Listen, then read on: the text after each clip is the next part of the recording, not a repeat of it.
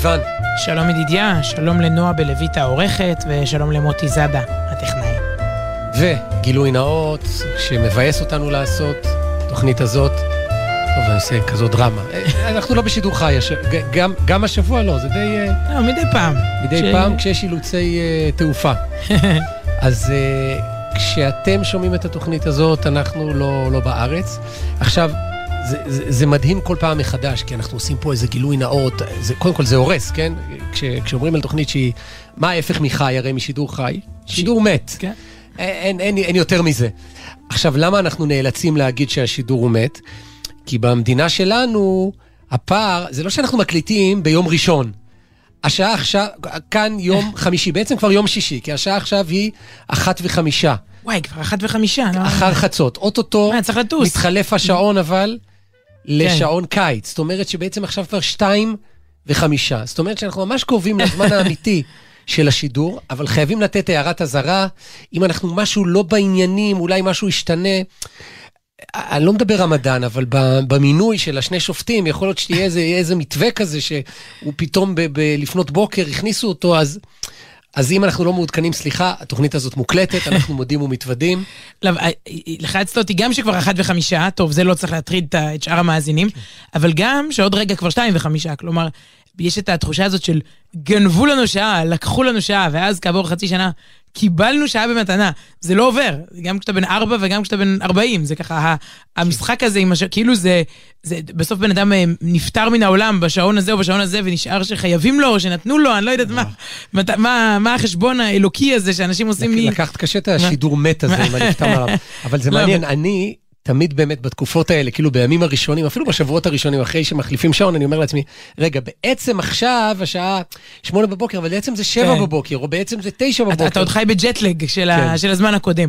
אבל שמעתי פעם מישהו אומר משהו יפה על, על שעון הקיץ. קיבלתם עוד שעה של אור ביום, מה אתם עושים איתה? כלומר, יום, קיבלתם יותר אור, לא יותר חושך, הימים מתארכים, יש יותר יממה מוארת, יש יותר אה, נכון. זמן פעיל בעולם. שוב, הכל, אה, פעם פעם דיברנו על זה כאן, שזה לא עניין של פעם פעם פעם עוד ניסו להגיד דתיים, חילונים, יום כיפור, אבל זה עניין, זה לא שאנחנו אנשים של שעון קיץ או של אנשים של שעון חורף, אנחנו משתנים במהלך חיינו. כלומר, אומרת? כילדים, שרוצים, שנרדמים מוקדם ולא רוצים בארבע, שהם הולכים לחוג אה, אה, אחרי הצהריים במתנ"ס, כבר לחזור בחושך. אה, כאימהות שמוטרפות שהילד בשמונה, ילד בן, בן שש בשעה שמונה עוד מקפץ על המיטות כי אוי, עשו שעון אה, קיץ וכמה הם אוהבות שעון חורף, אבל בעצם בשבת הן רוצות את הילד ער בקידוש וילדים נרדמים על ספות. אני, אני זוכרת אותך מגיע מבית הכנסת, הילדים היו קטנטנים, בום, בום, כולם שוכבים על הספות בבגדי השבת, לא מחזיקים מעמד לקידוש של אבא. אבל סבים, אני זוכרת פעם איזה, איזה סבא אמר לנו, כתב לנו מכתב שהוא מעדיף את השעון קיץ כי באים לבקר אותו, כי, כי היום יותר ארוך, אז אפשר יותר, אתה יודע, כן. הכל פסיכולוגיה, הכל שעה לכאן או לכאן, אבל זה איפה אתה בחיים כרגע, באיזו עבודה אתה, באיזה... איפה אתה, אני זוכרת שבקורונה אמרו שהשעון קיץ טוב, כי, כי אנשים טיפה היו יותר אה, מעודדים, היה איזה מין דכדוך כזה, הסתגרות פנימה, אז הנה קיבלנו עוד אור. בקיצור... אותי זה תמיד אה, מצחיק שאומרים שזה אגואיזם בעצם. זה סיפור של דתיים וחילונים, כי אני כדתי... החסיד הכי גדול של שעון קיץ, את יודעת, מסיבה מאוד פשוטה, אמרת, זה מוסיף עוד שעה של אור, זאת אומרת, זה עוד שעה של להתפלל. בחורף השמש שוקעת מאוד מאוד מוקדם, וכבר בשעה ארבע לפעמים אתה צריך לסיים, להספיק להתפלל לתפילת מנחה, שהיא לפני שקיעת החמה. עכשיו, ממחר, כלומר מהיום, אז קיבלתי שעה. ביציאה, זאת אומרת, אני... טוב, אבל הכל תלוי, אתה מסתכל על אחר צהריים, ומה עם מי שקם? כלומר, יש כאלה שרוצים נכון. לקום יותר. פעם, פעם, אני זוכרת ש... אבל זה עוד סיבה למה דתיים לא. לא. כי אה, תפילת ותיקין, הזריחה היא יותר לא- מאוחרת. תשמע, החיים שלך זה רק תפילות. אני זוכרת שפעם ראיינתי... רק תפילה אסע, רק תפילה אסע, בבוקר ובערב. פעם ראיינתי פועל זבל. אתה יודע איזה שיקולים מרתקים יש לפועלי זבל. אה, לא רק על שעת קימה שלהם, שמעדיפים שיהיה מואר כשהם כמה שיותר מוקדם, כשהם קמים לפנות לפנות בוקר, אלא על השעות שזורקים את הזבל, עם מחשיך מוקדם, עם מואר, בקיצור. אוקיי, אז שעון קיץ מוצלח לכולנו, בעזרת השם. תחיל, יש יותר אור, השבת יום שישי יותר ארוך, ואז גם השבת יותר, יש תחושה שהיא יותר ארוכה. כלומר, היא נכנסת יותר מאוחר, הכל פסיכולוגי, אבל היא נכנסת יותר מאוחר. למה? זה לא פסיכולוגי. אה, בסך הכל של השעות. השבת נמשכת 25 שעות. כן. אתה מבין? בכלל, יממה, לא קיבלנו יותר זמן. זה, זה... כן, אבל היום שישי, ולישון בצהריים, שוב זה אגואיסטי. לא להירדם בתפילה. אה, אתה רוצה לישון... שוב. כן. טוב. טוב, זה נותן לנו זמן ל- ל- לעוד שיר, בעיקר. לא. זה בעיקר התוכנית שלנו, שומעים אותה יותר באורך רוח. יותר ב... לדעתי, אה, ביישוב הדעת. האריך את היום שישי, נו, כן. היום שישי ארוך, אז בין 12 ל-1, אנחנו, אני חושבת שאנחנו בצד ה... עוד של ככה תחילת אמצע היום, ולא כבר של סופו, יואו, עוד רגע מכבים את השמש. יופי, אז אז זה זמן לשיר, אני חושב. לא סתם שיר. אפילו את תסכימי. לא סתם שיר, שיר שקצת עלה לו כותרות אתמול, מי שעקב אחרי הסרטונים שיצאו מבני ברק, ועוד מעט נדבר על זה, על הפגנת כל ההפגנות, על מה שבאמת קרה אתמול בבני ברק. זה לא אז, הפגנת... אה, כל- מלחמת כל האחים. כן, חיבוק כל החיבוקים, בקיצור. נדבר על זה מהצד השני של השיר, אבל מי שראה, יש סרטון שרץ, מאוד מאוד מרגש, של יהודי ששומע את השיר הזה, שמיד נשמע גם, ורצים כל מיני הסברים, אני עוד לא שמעתי אותו אומר, מתראיין בעצמו ומסביר, אבל אה, מסבירים שזה איזה שיר שהוא כנראה שמע בילדותו, מאבא, מסבא, מזכיר לו את שולחן השבת, את אה, מה שמכונה הגירסא דיאנקותא, אני לא יודעת, אני לא בדיוק יודעת מה זה, להסביר. שלום עליכם, נכון? או, שומעים מהרמקולים. שומעים שלום עליכם, והוא בוכה בצורה שהיא היא לא כך נורמלית. מצד שני, כל מה שרואים מסביב הוא הרבה פחות נורמלי בחודשים האחרונים. אז אולי הכי נורמלי זה לבוא להפגין נגד החרדים בבני ברק, לשמוע שלום עליכם, ולפרוץ בבכי מרגש, בסרטון שמיליונים גם יראו בעולם.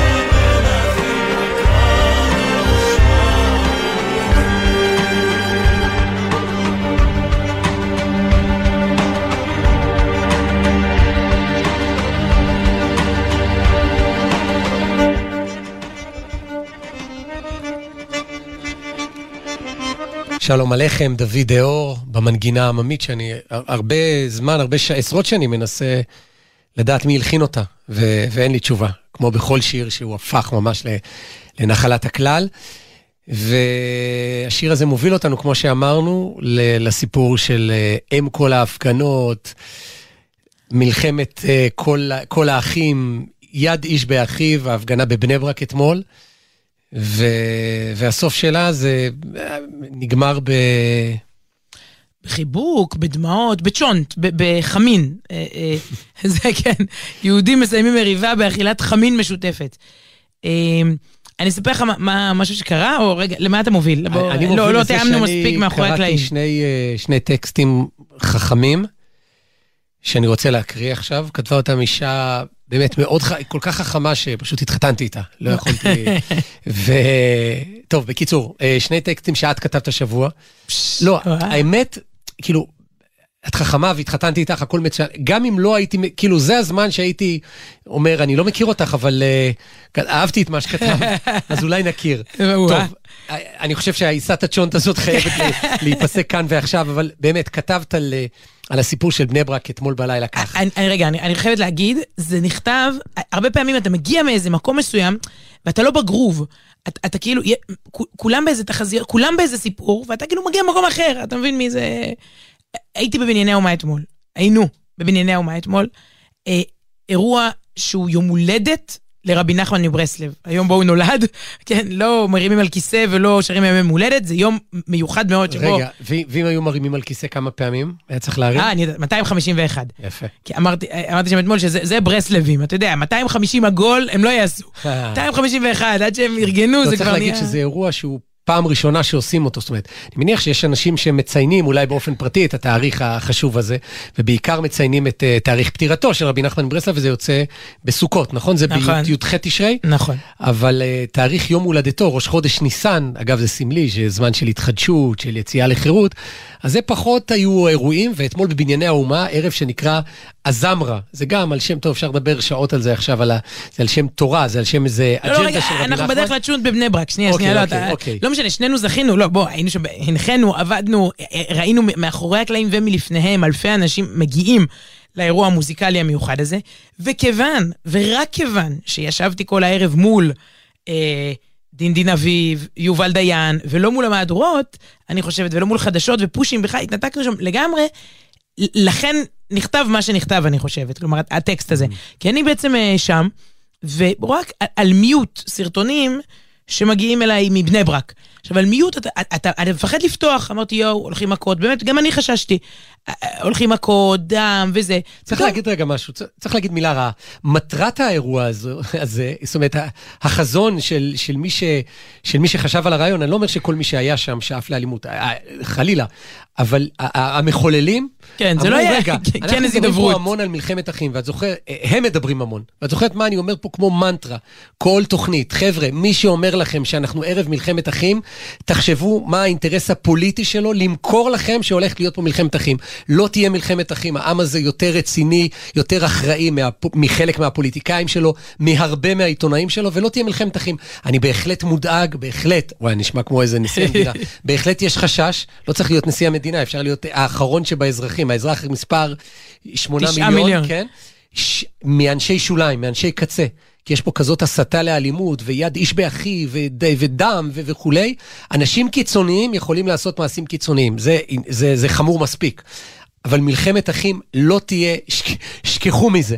עכשיו, מי שארגן את ההפגנה הזאת בבני ברק, שאמר, ניקח אלפי תל אביבים ביום חמישי בלילה, נביא אותם לבני ברק, אה, החזון היה הנה, בוא, הרי עד היום לא היה לנו מלחמת... יאללה בלאגן. בוא נקדם, בוא נקדם קצת אוקיי. בעוד צעד את המלחמת אחים, והוא לא הצליח. או, אז זה הסיפור רגע, אתה בדרך לאיזה טקסט חכם, אבל אנחנו יוצאים...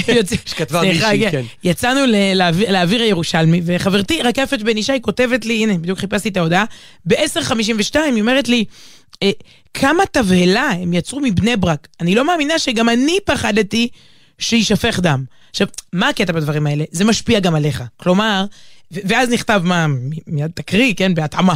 אבל uh, יש פה מנגנון שהוא הרבה יותר גדול מסיפור בני ברק, פה פשוט ראינו את זה בחי. אבל כמעט בכל סוגיה uh, מייצרים, קודם כל, ציפיות, עכשיו, מה קורה אם הן לא מתממשות? עוברים להבטחה הבאה. נכון, נכון. כלומר, תישארו איתנו, נפחיד אתכם עם משהו אחר. נתעלם מהדבר הקודם לא, שלא התממש. בסוף לא. אין ועדת חקירה. עכשיו, הכל יושב על כל מיני טראומות, אה, מלחמת יום כיפור, הקונספציה, נכון, היא קרסה פעם אחת, שירותי המודיעין, הקונספציה, מלחמת יום כיפור. זה לא אומר שמאז כולנו צריכים כל היום לצעוק זאב, זאב, זאב, זאב. למה לא כל יום יום כיפור? כן. אז זהו, ואני חושבת, הנושא כאן אינו בני ברק, הנושא הוא המנגנון, הפורמט. קחו את זה, תשכפלו את זה פי מיליארד, לא תמיד בודקים למחרת. אתה יודע, אני יכולה להביא לך מתווה הגז, אתה יודע, היחסים מהאמירויות, תמיד שחור, תמיד בור, תמיד לא. בסוף כן, יופי, בוא נמצא עכשיו את המשהו הרע הבא. טוב, אז בעצם כבר אמרת את הכל, אבל טוב, בכל זאת אני אקריא. ברגע שנבין את מנגנון התבהלה, אגב, מילה ש... שחשובה בימים אלה, את יודעת, זה כמו שאני... לא, את זוכרת שטראמפ הכניס את, ה, את הביטוי פייק לחיינו? כן, אתה כאילו אומר, פייק ניוז. כן, אבל מה היה לפני זה? כאילו, מה, מה עשינו? זה כמו, מה עשינו לפני המילה לחפור? לחפור, צריך להגיד, בהקשר של... של, של, כן, של לחפור. נודניקים חופרים. כן, אז, אז מה עשינו בלי המילה אה, פייק. ותבהלה? אז ברגע שנבין את מנגנון התבהלה, נחיה חיים הרבה יותר טובים. הרבה מתעשיית התקשורת והרייטינג והחדשות מבוסס, לצערי, על תבהלה. לא לספר מה קרה, אלא להפחיד ממה שיקרה, מתסריטי אימה, ממה שעלול ועשוי ואמור לקרות מחר. אם לא מחר, אז מחרתיים. תמיד צריך להזהיר ממשהו. הרבה פעמים אלה נבואות שמגשימות את עצמם. ככה זה. אם כל הזמן מדברים על משבר כלכלי, מגבירים את הסיכוי שהוא יגיע, ובעצם מייצרים אותו. במו פינו. ואגב, בנפשי, בעיניי זה עוד יותר. זאת אומרת, אנחנו מכירים את הבורסה שיכולה לעלות ולרדת אם מדברים, ומדברים על אסון, על, לא על אסון, על פגיעה כלכלית, על משבר כלכלי.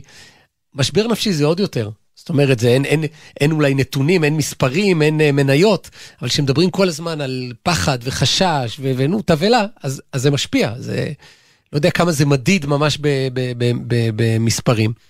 אז מפחידים ומפחידים אותנו מההפגנה בבני ברק, מהדם שיישפך, מהאלימות שתתפרץ, והנה בסוף מתחבקים בבני ברק, ואוכלים ושותים ובוכים ורוקדים ומדברים, ואוהבים ומסתקרנים, אגב, מילה, מילה חשובה. הסרטונים שהגיעו משם הלילה פשוט אה, הם דבר שלא ייאמן. אה, ואת את, את מסיימת, יצאתי עכשיו מבנייני האומה, מאירוע ענק לרגל יום הולדתו של רבי נחמן מברסלב, האיש שאמר שהעיקר זה לא להתפחד כלל.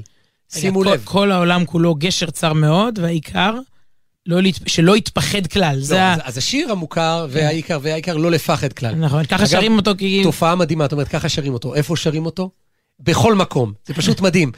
אפרופו המחאה, שרים את זה בשמאל, בהפגנות של השמאל, בהפ... כאילו כל אחד כנראה מרגיש שהוא עכשיו על גשר צר מאוד, ולא יעזור לכם, והעיקר לא לפחד כלל. אבל באמת המקור, שאגב, אני חושב שנאמר בכלל ביידיש, זה תרגום מיידיש, אבל המקור, התרגום המדויק לעברית, זה העיקר שלא להתפחד כלל. שימו לב, הוא לא אמר לפ... לא לפחד. בהחלט צריך להיזהר, להיות ריאליים, לשים לב לסיכונים. אבל הוא אמר לא להתפחד, לא להביא, להבהיל את עצמנו בכוח. להפסיק לשתף פעולה עם מנגנונים, גם נפשיים אצלנו פנימה, שמזיזים אותנו מבהלה לבהלה לבהלה. עכשיו היה מתאים שייכנס בהתאמה אה, כל העולם כולו, אבל לא, כי את כתבת עוד טקסט השבוע. רגע, שנייה, אני, אני אגיד משהו, אני זוכרת עוד בהתנתקות, כותר, כתבה ענקית בעיתון גלובס, מגזין, היה להם מגזין תקשורת לגלובס, והם הלכו שם... פירמה אולי? כן, פירמה, הם הלכו, אני לא זוכרת את שם הכתב, הוא הלך לכל התחזיות של התקשורת הישראלית ערב ההתנתקות. יודע, מאות כתבות, שעל מה כולן דיברו?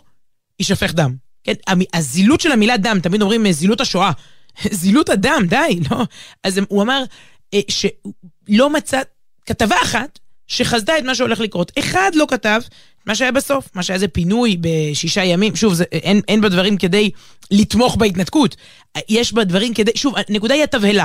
לא משנה מה התסריט, זה יכול להיות אה, קורונה, סוף העולם. רגע, לא, צריך כמובן לשמור על ההוראות, לעשות את כל מה ששירותי הבריאות אומרים, אבל... אבל לא להתפחד. הקורונה היא סוף העולם, ההתנתקות, לא, מה הם אמרו שם? שהמתנחלים יירו, המתנחלים יצאו ברובים נגד חיילי צה"ל. אני זוכרת כותרת, האמבולנסים כבר מחכים. עכשיו, מה הייתה התקווה התקשורתית? פה באמת יש אמונה, אף על פי שהתמהמה הכאוס, אם כל זה יחכה לו, כלומר, זה לא, אני לא מחכה לביאת המשיח, אני מחכה לביאת הכאוס, הפלגן, ואני אתמיד בזה. הכאוס הוא המשיח, או, הוא כן, הגאולה. כן, כן. או, הגאולה זה לפרק את הכל, לפוצץ. ובהתנתקות, הם הראו את זה שם בכתבה ההיא בגלובס, שכל יום פונה יישוב, ושוב, אני, זה לא שאיזה יופי שפונה יישוב, אבל פונה, והוא התפנה בחיבוק, בממלכתיות, בשמירת חוק, ואז מה? מחר יהיה בלאגן, כי מחר זה זה, ואז אני זוכרת לא, ש... מחר נגיע ליישוב הקנאי מחר באמת. מחר זה היישוב הקנאי, אל תשאלו, מחר זה מעוז, מחר זה... לא, לא, אתם לא מבינים, אה, כל הקיצונים מחכים ליום האחרון.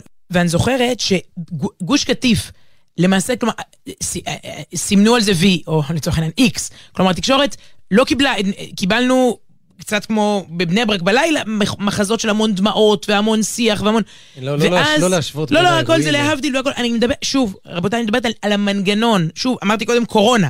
העניין הוא, האסון הממשמש ובא, אגב, לא האסון של חמאס אה, יכבוש את עזה תוך חצי שנה ורקטות יגיעו עד ירושלים. האסון, זה כל מיני דברים של תסריטי... ואז מגיעים לצפון השומרון, והיו כותרות, עכשיו האלימות תגיע. כלומר, רואים את זה שם, זו כתבה מאוד מקיפה בגלובס דאז. לא, לא, אז אוקיי, התקווה. כלומר, מפה כן, פה, פה יהיו אמבולנסים, פה, פה כבר יהיו פצועים, פה, פה כבר נקבל את ליטרת הדם. מה, מה את חושבת שביום הזיכרון באמת זה יהיה כזה נורא? יש כל כך הרבה אנשים שרי טעם שהם יעשו את זה מבטיחים, אה. כבר עושים כתבות על זה, ויום העצמאות, ויום השואה, ואחרי זה מה זה יהיה? לא יודע, שבועות, ביקורים, יפוצצו פה ב... ברור, נו, זה, זה, זה טוב. אה, אה, אה, בואי, בואי נעבור למשהו יפה דווקא, שמישהי כתבה כאמור, וזה... את, את עושה שם אה, הקבלה בין... טוב, בואי, בואי אני אקריא מילה במילה. קראתם את הספר שבעת העקרונות לנישואים מאושרים? דוקטור ג'ון גוטמן, מה, יהודי? כן, כן, כן. גוטמן. מחבר רב המכר העולמי הזה, שבעת העקרונות לנישואים מאושרים, כותב שם על שיטה... זה טוב לזוג... עיקרון ראשון, להקריא טורים של אשתך, זה כנראה מאוד... יאללה, אני מסודר. כותב שם על שיטה שלפיה ניתן לדעת אם הזוג שלפניו עומד להתגרש. איך, מה השיטה? הוא מבקש מהם להתווכח על נושא מסוים, ובוחן איך הם מנהלים את הוויכוח. האם למרות אי ההסכמה יש ביניהם כבוד הדדי? האם למרות הקונפליקט הם נהנים זה מחברתו של זה? דוקטור גוטמן כותב שהוא לא מתעניין בכלל בטיעונים של בני הזוג, כן? את זוכרת, הוא מושיב כן. אותם להתווכח. זה לא מי צודק, לא משנה. הוא בודק רק את המצב הפסיכו-ביולוגי שלהם בוויכוח. מה רמת הסטרס בגופם? האם הדופק מואץ? האם לחץ הדם עולה? כשרמות הדחק עולות על סף מסוים, זה סימן שהם לא נהנים מהביחד, הם אויבים, ואז גורל הנישואים לצערנו נחרץ. שבוע נפטר הרב שמחה כהן, אה, שהיה דמות בנושא הזה של שלום בית, של הבית היהודי, חיבר ספרים, ואני ממש זוכרת משפט, נגיד את זה ככה לזכרו, אה, שהאם אתם ביחד, כלומר, האם שניכם, אתם, אתם באותו צד, או שיש פה שני צדדים? כלומר, אפשר לנהל ויכוח, אבל ברור שממשיכים יחד, אז בואו נפתור את זה לטובת כולנו. או ש... כלומר, שוב, האם הוויכוח הוא לטובתנו, או, או לטובתי? זה, זה הסיפור. אז זה עוזר פה ל, כן, לגוטמן. כמובן, הכל נמשל על, עלינו. יש פה עצות מצוינות לזוגיות, יכול להיות שאתה עכשיו נותן לזוגות שיעור מעולה בזוגיות, אגב. אבל הנושא הוא כמובן המצב הפוליטי, החברתי. כן, כן את, את מביאה את זה בהקשר הזה. איך נראה ויכוח רע ושגוי? או, הנה, עכשיו, עכשיו, עכשיו הנמשל יהיה ברור. קודם כל, יש בו האשמה גורפת. לא ביקורת על התנהגות מסוימת על בן הזוג, אלא ביקורת על עצם אישיותו. על עצם קיומו. בנוסף, יש עוקצנות, יש בוז ולגלוג ציני. כל צד מרגיש עליונות מעליבה כלפי הצד השני. ויש גם מגננה, כל צד נכנס לעמדת הקורבן המסכן, ולא מוכן לקחת כל אחריות משלו על המצב שנוצר. שלושת השלבים האלה מובילים לשלב הרביעי והחמור מכולם, אטימות, התנתקות, התעלמות. הצדדים כבר לא מאשימים, הם פשוט מתנתקים. בשלב מסוים כל אחד מסב מבט והופך לחומה של אבן בלי לראות את הכאב של השני. אין חשיבה רציונלית לטווח ארוך, אין ניסיון לפתור בעיות לטובת עתיד משותף, שוברים את הכלים. אבל שימו לב, אחרי כל זה, דוקטור ג'ון גוטמן כותב, ציטוט, לריב זה אחד הדברים הבריאים שאפשר לעשות למען הזוגיות. הוא אומר שמחלוקות רק מחזקות את הקשר, השאלה היא פשוט איך מנהלים אותם. מה הפתרון? ללמוד לנהל דיון ענייני, לדעת להעריך את הטוב בצד השני, לקחת אחריות גם על החלק שלך.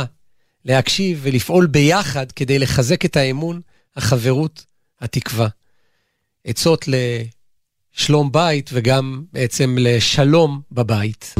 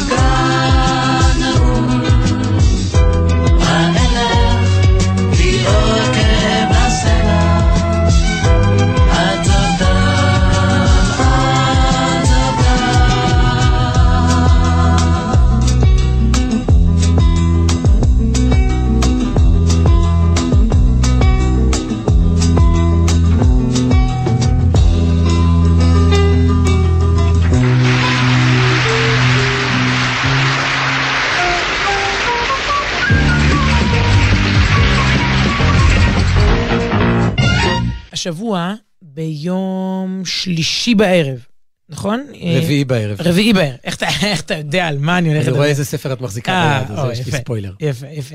אז ביום רביעי בערב, אה, הוועדה שבוחרת את אה, חתני וכלות פרס ישראל הודיעה על כמה וכמה זוכים, הפרופסור אמנון שעשוע ועוד, ובכלל, בכל, בכל התחומים, אבל תשומת הלב התמקדה בדמות אחת, אישה אחת, שהוחלט להעניק לה פרס ישראל.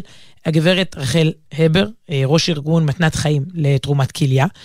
וזה הזכיר לי באחת את העובדה שאתה רואה את הספר שאני מחזיקה, אז הוא הגיע לכאן כבר לפני שבוע וקצת, ולא דיברנו עליו.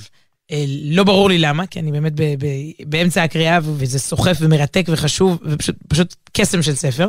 אני, ו... אני לא באמצע הקריאה עדיין, אבל את יודעת מה, מה, מה, מה מאחוריי? לראות את עטיפת הספר, את הפנים הטובות, טובים, לא יודע. גם וגם. גם וגם? אה, אפשר שניהם? וואו. 70 פנים לפנים.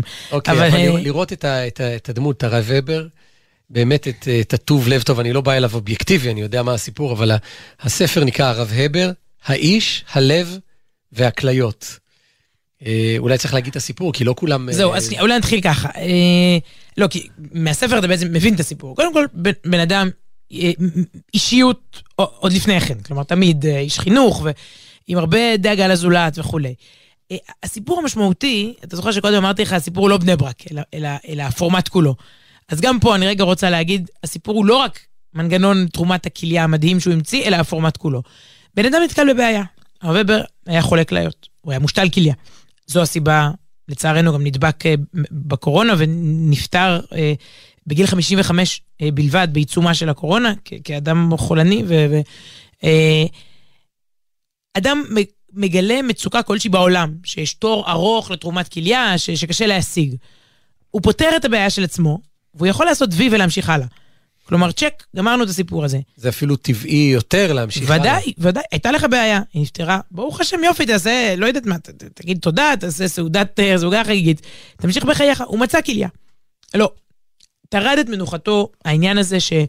שהסיפור הזה הוא, הוא, לא, הוא, הוא לא מוסרי, שהתור הוא ארוך, שהתעשייה אולי של צריך לשלם ולשחד ותורות, ומה קורה פה, ובעיקר בעיקר המצוקה הרפואית, אנשים חולי כליה, בעוד אנשים הולכים ברחוב עם שתי שתיים ממש, שתי כליות, יש כאן אנשים שחייבים אחת.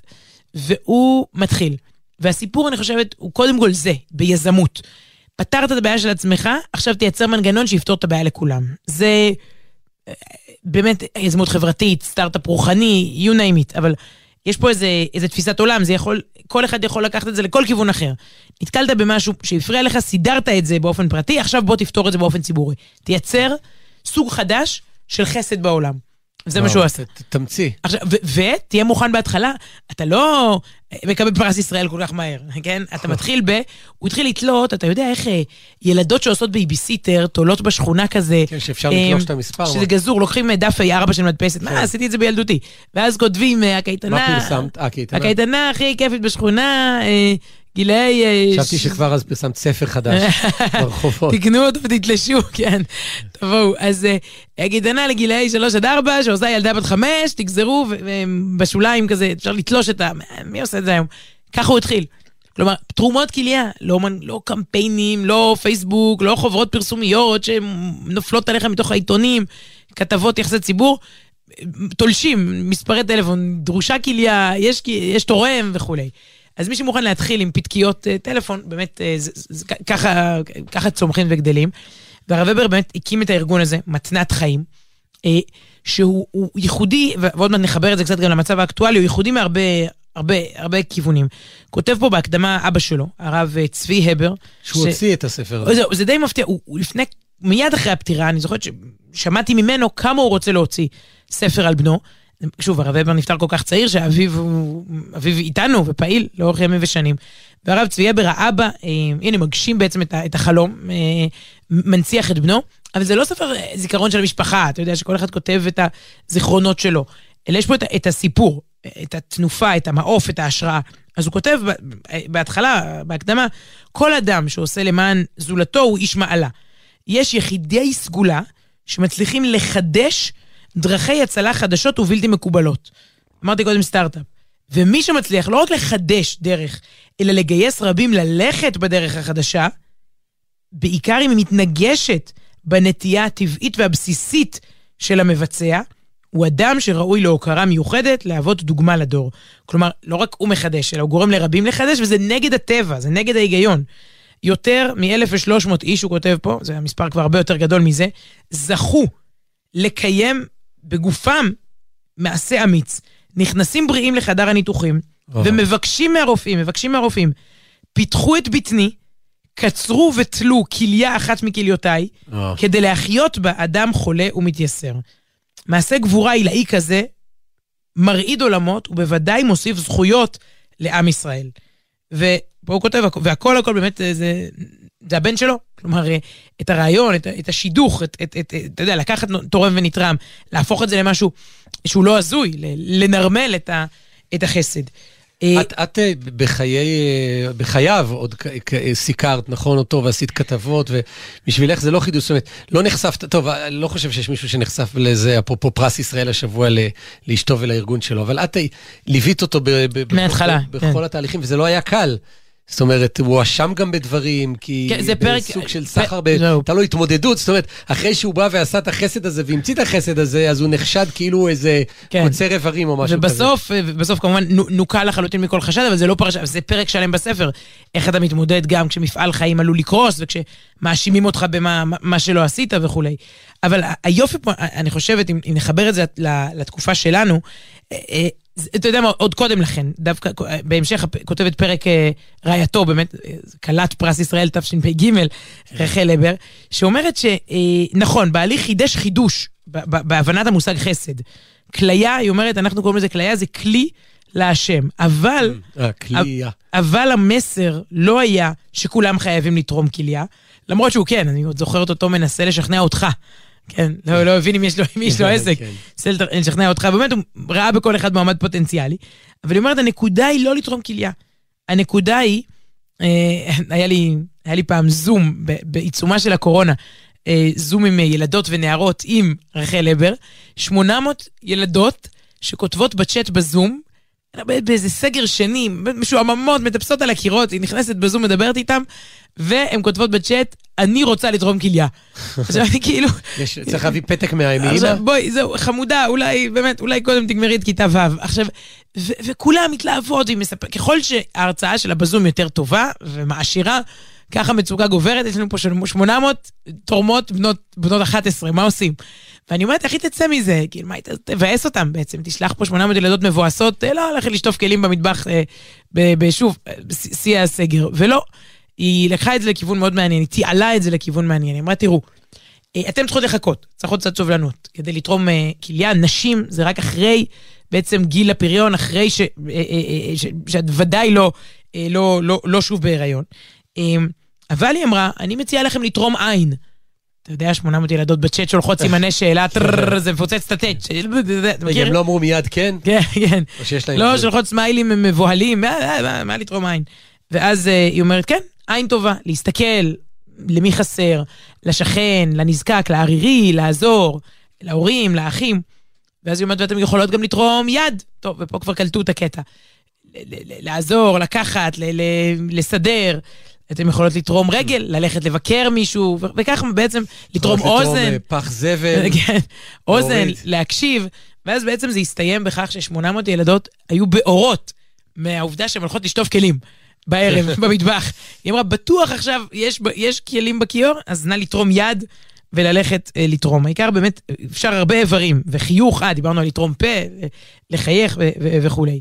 אז אה, מה שיפה, מתואר פה אגב כנס של רופאים, שבו הרב ובר אמר ש, שבכל פעם שהוא מגיע לחדר ניתוח הוא בוכה. כלומר, הדמעות אה, אה, מגיעות מאליהן.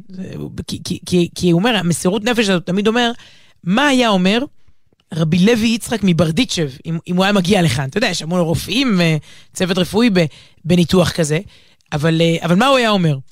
כי, כי הוא, באמת, הוא מכונה, מכונה הסנגור של עם ישראל, סנגורם של ישראל, הוא תמיד מחפש נקודות זכות. זו דמות לפני 200 שנה בעולם החסידי, שתמיד הייתה מחפשת איך ללמד זכות. הוא אומר, תראו, אני מביא פה יום אחרי יום, ניתוח אחרי ניתוח, איזה לימוד זכות. אנשים אה, זרים, שמוכיחים שהם לא זרים, מוכיחים שהם, שהם אחים. אה, עובדה, מוכנים לתת איבר אחד למען השני. מספר פה על... אה, תגיד, זה, זה כאילו הכי, הכי להפך ממלחמת אחים. או, ש... אז פה, פה מגיע פאנץ'. כאילו. פה מגיע פאנץ', חכה. אוקיי. טוב, אני, אני עולה מעל הסיפורים הקטנטנים, סתם, יש פה דברים מדהימים. אישה שתרמה, אה, אה, מתנחלת שתרמה לנער אתיופי, או, או להפך, לא, לא, היא, היא תרמה לו, ואז אה, יש לה שלושה, אה, שלושה ילדים, ואז אחד מהם אומר לה, אמא, תדליקי עוד, את אמרת שיש לנו בן נוסף, תדליקי עוד נר בשבת הקרובה. והיא ממש מדליקה עוד נר. בליל שבת מדליקים לפי מספר בני המשפחה, כי היא מרגישה שיש לה עוד ילד, וככה הוא מרגיש גם כלפיה, תחושות של, של אימהיות, ממש מתפללת עליו, על, על נשמתו, המון המון סיפורים שנוצר קשר בין המשפחות. ו... מה שרציתי לומר זה שעכשיו כשדיברו עם רחל לבר על, על הזכייה, היא אמרה שאצלם זה שיא השיאים של התורמים. עכשיו... מתי? בתקופה? כן, כן, נכון, אומרים הכל מת... למה? אמרתי לך שדם יישפך. זה כליות יישפכו פה ברחובות. כתגובת נגד לשיח. באמת? אנשים אומרים, כן. וואו, זה מדהים. רוצה, אני רואה, לא נכון, אני רוצה לספר סיפור אחר, בן אדם מוכן איבר מ... מ לתת כליה. איבר מגופו, להיכנס לאשפוז כדי להוכיח שהנבואות האלה לא נכונות, שה, שהכיוון הזה הוא לא, הוא לא הכיוון, כדי, כדי לתקן ולהשמיע קול אחר. אז בכלל זה עיתוי מדהים גם לתת לה את הפרס ב, ביום העצמאות הקרוב. האיש, הלב והכליות, זה הספר החדש. והפרס ישראל. זהו, הספר, צריך להוסיף בסוף, אתה יודע, עדכון, בטח יהיה לה שם איזה נאום, או לא יודעת מה, בכלל להוסיף את זה. את יודעת שהרבה פעמים אומרים, אה, ספר משנה חיים. זה, זה ספר מציל חיים, כי אני חושב שאם אנשים יקראו אותו, אז בסדר, לא אני, אבל יש כאלה שהם אמיצים יותר. ואלטרואיסטים יותר, ויגידו, אני, אני תורם כליה. אתה הרגע תרמת פה ועשית אייטם ברדיו, זה גם... אוקיי, הכבוד. באמת הקרבה. ואולי עוד תוריד את הפח לפני שבת, אז בכלל. זוכרת את דוד בן ארזה, אני כמעט אומר שלנו, אנחנו משמיעים פה את השירים שלו, רגע לפני שהוא פורץ, אחר כך זה כבר לא חוכמה, באמת יוצר צעיר וכל כך מוכשר, שר יפה, מלחין וכותב מילים, והוא קרוב משפחתו של הרב הבר, ובשבעה שלו הוא ראה אה, תמונה של הרב הבר האיש, והאגדה, והוא באמת היה אגדה חיה, ותרומות כליה, וטה טה טה, והוא יושב עם הנכדים על, על, על השטיח ומשחק או מצייר משהו איתם. ואז הוא כתב שיר על הדמות שלו, שיש בה מקום להכל. גם ללכת עם אנשים לבתי חולים, ברגל קצת שבורה, ככה הוא כותב עם איזו צלייה. הוא לא היה בריא, כן, אמרת, זה התחיל בסיפור כן, שלו. יש פה איזו רופאה, מדברת בספר רופאה ממשרד הבריאות, שפעם הגיעה לאיזה כנס רפואי, והיא אמרה, מי זה החרדי הצולע הזה? אתה יודע, אתה רואה אדם, זקן, חליפה, כובע, צולע, והיא התביישה בעצמה, היא אומרת את זה, אני חושבת, בשמה בספר. בסוף היום, אחרי שהוא נתן פרזנטציה, מצגת על המפעל ועל תרומת כליה, והסביר את זה, היא אומרת, אוי, נו, ובבוקר אני ראיתי איזה חרדי צולע, לא, כאילו, איך זלזלתי בו. אז כן, הוא היה אז, צולע. אז, כן. אז הוא היה צולע, והוא דאג לאנשים בבתי חולים, והוא גם ישב עם הנכדים ועל ה... אה, אה, אה, והוא גם היה איש חינוך אגב, ממש, ב... אני אומר משרה מלאה, כמעט במשרה מלאה היה מחנך ממש נערץ. אני זוכר שזו זווית שבכלל לא הכרתי, פתאום הוא נפטר, איש חסד, איש חסד. אנשי חסד, אגב, הם לא תמיד אנשי חינוך, הם אנשי מופת. אבל אני לא יודע אם יש להם סבלנות לחנך, ואת החוכמה ואת התבונה, הם אנשי עשייה, זה משהו אחר.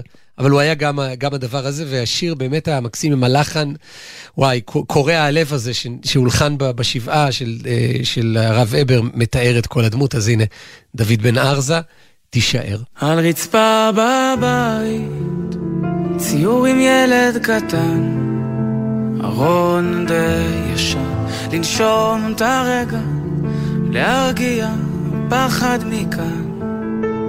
איך יש עוד זמן להחזיק הכל לרוץ ברגל קצת שבורה לקום כל בוקר של חיים, של מתנה.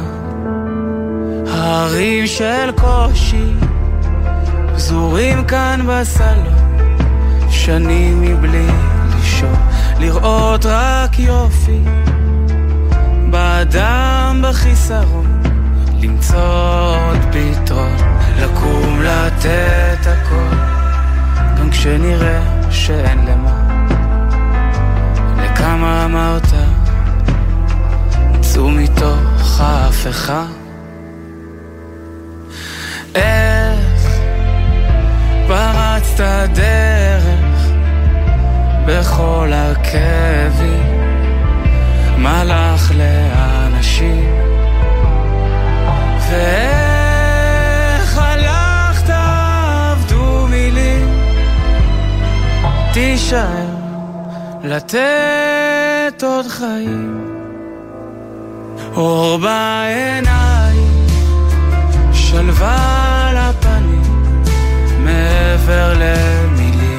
לשתול עוד פרח להצמיח תקוות לחיים. משפחות ואנשים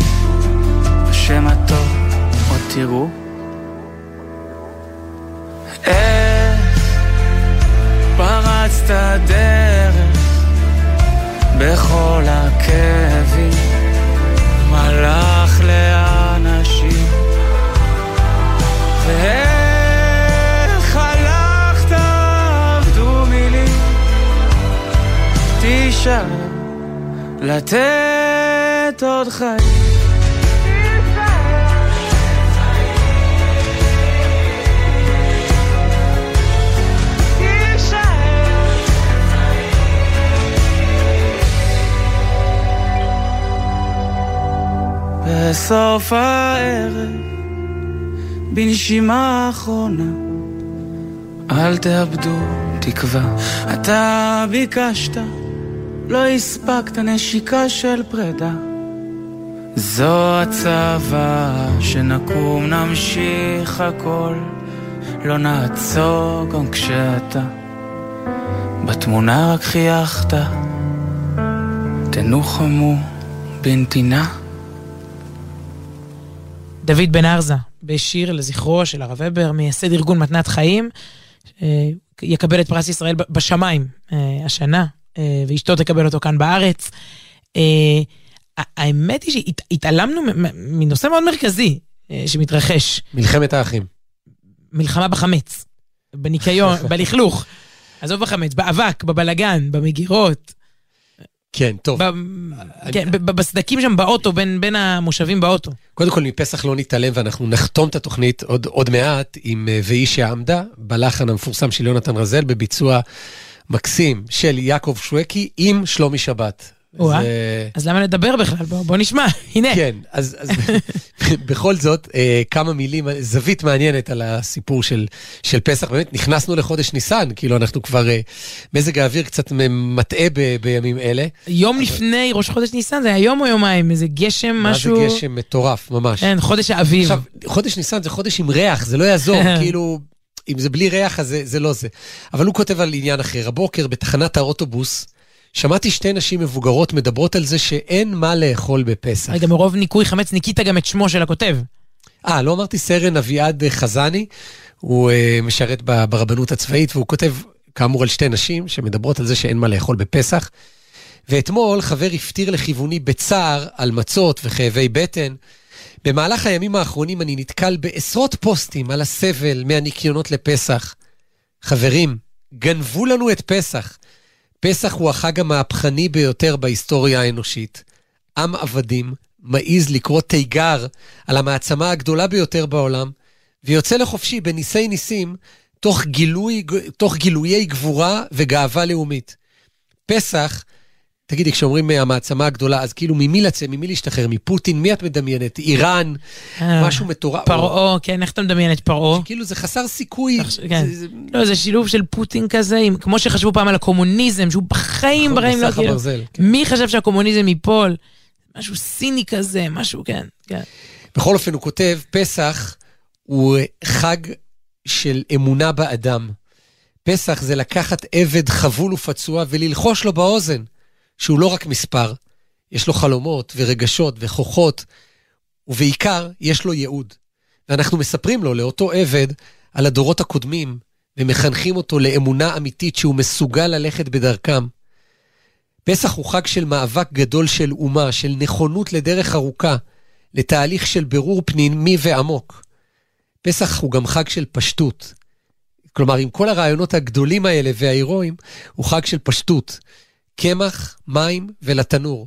לדעת ליהנות מהדברים הפשוטים חסרי התחכום. תחשבו על פסח, תחיו את פסח, אל תאפשרו, אל תאפשרו לשיח רדוד לגנוב לכם אותו. תבהלה, תבהלת החמץ. תכלס, רוב הדברים שאתם סובלים מהם, הם ההחלטות שלנו לצאת לפרויקטים ולמבצעי ניקיון.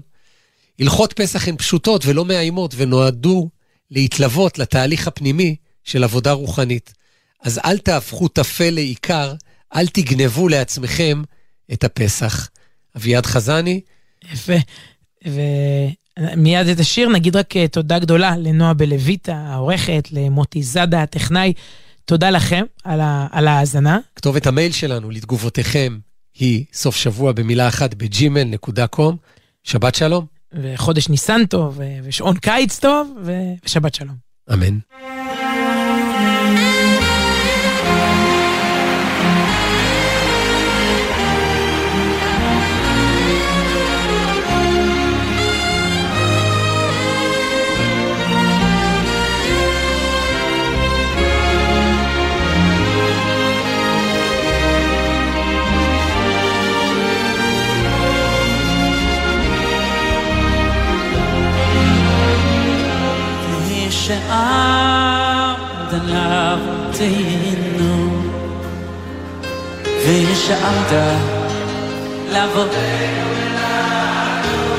מברכים אותנו. עמד עלינו לכלותנו, עמד בכבוד, שלום שבת. והיא שעמדה אבותינו,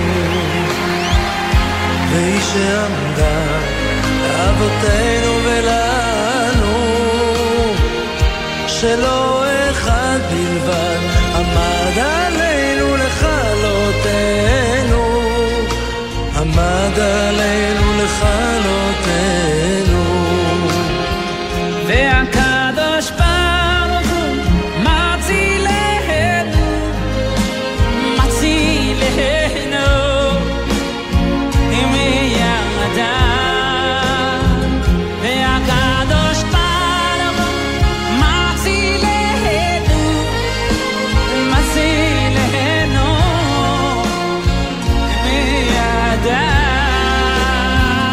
בשבילך.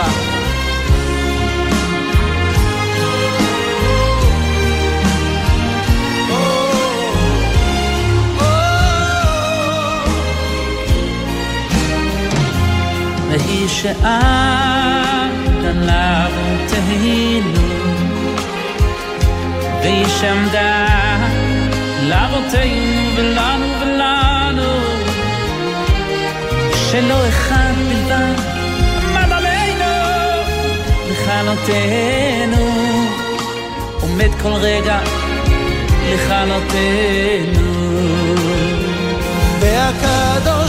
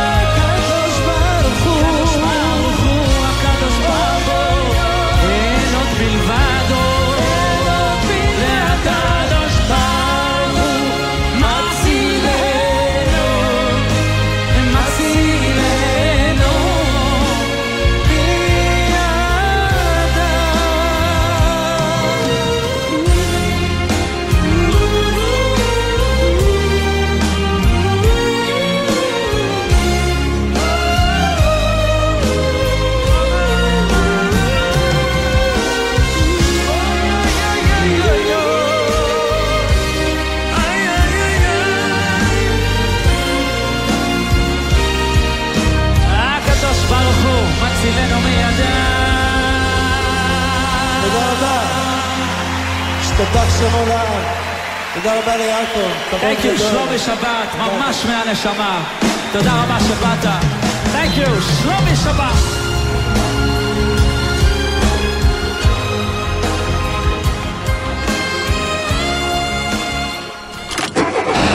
נשמע, נשמע, סוף השבוע.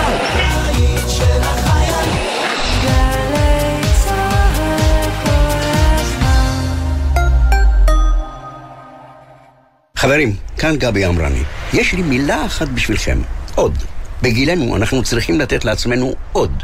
גם בכביש, להשקיע עוד קצת ולחצות אך ורק במעבר חצייה, גם אם הוא קצת רחוק וקשה ללכת אליו. לא להתפרץ לכביש. לסמן לנהג שאנחנו רוצים לעבור ולהסתכל לו עוד רגע בעיניים כדי לוודא שראה אותנו. כ-50% מהולכי הרגל הנהרגים בתאונות דרכים הם אזרחים ותיקים. תנו לעצמכם עוד זמן. אלה החיים שלכם. כולנו מחויבים לאנשים שבדרך. עם הרלב"ד.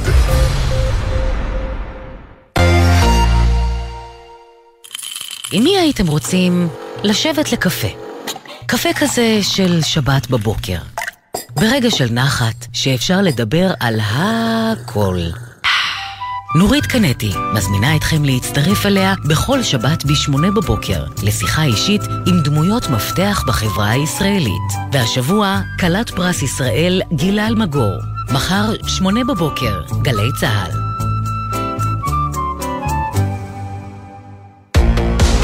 אתם מאזינים לגלי צה"ל.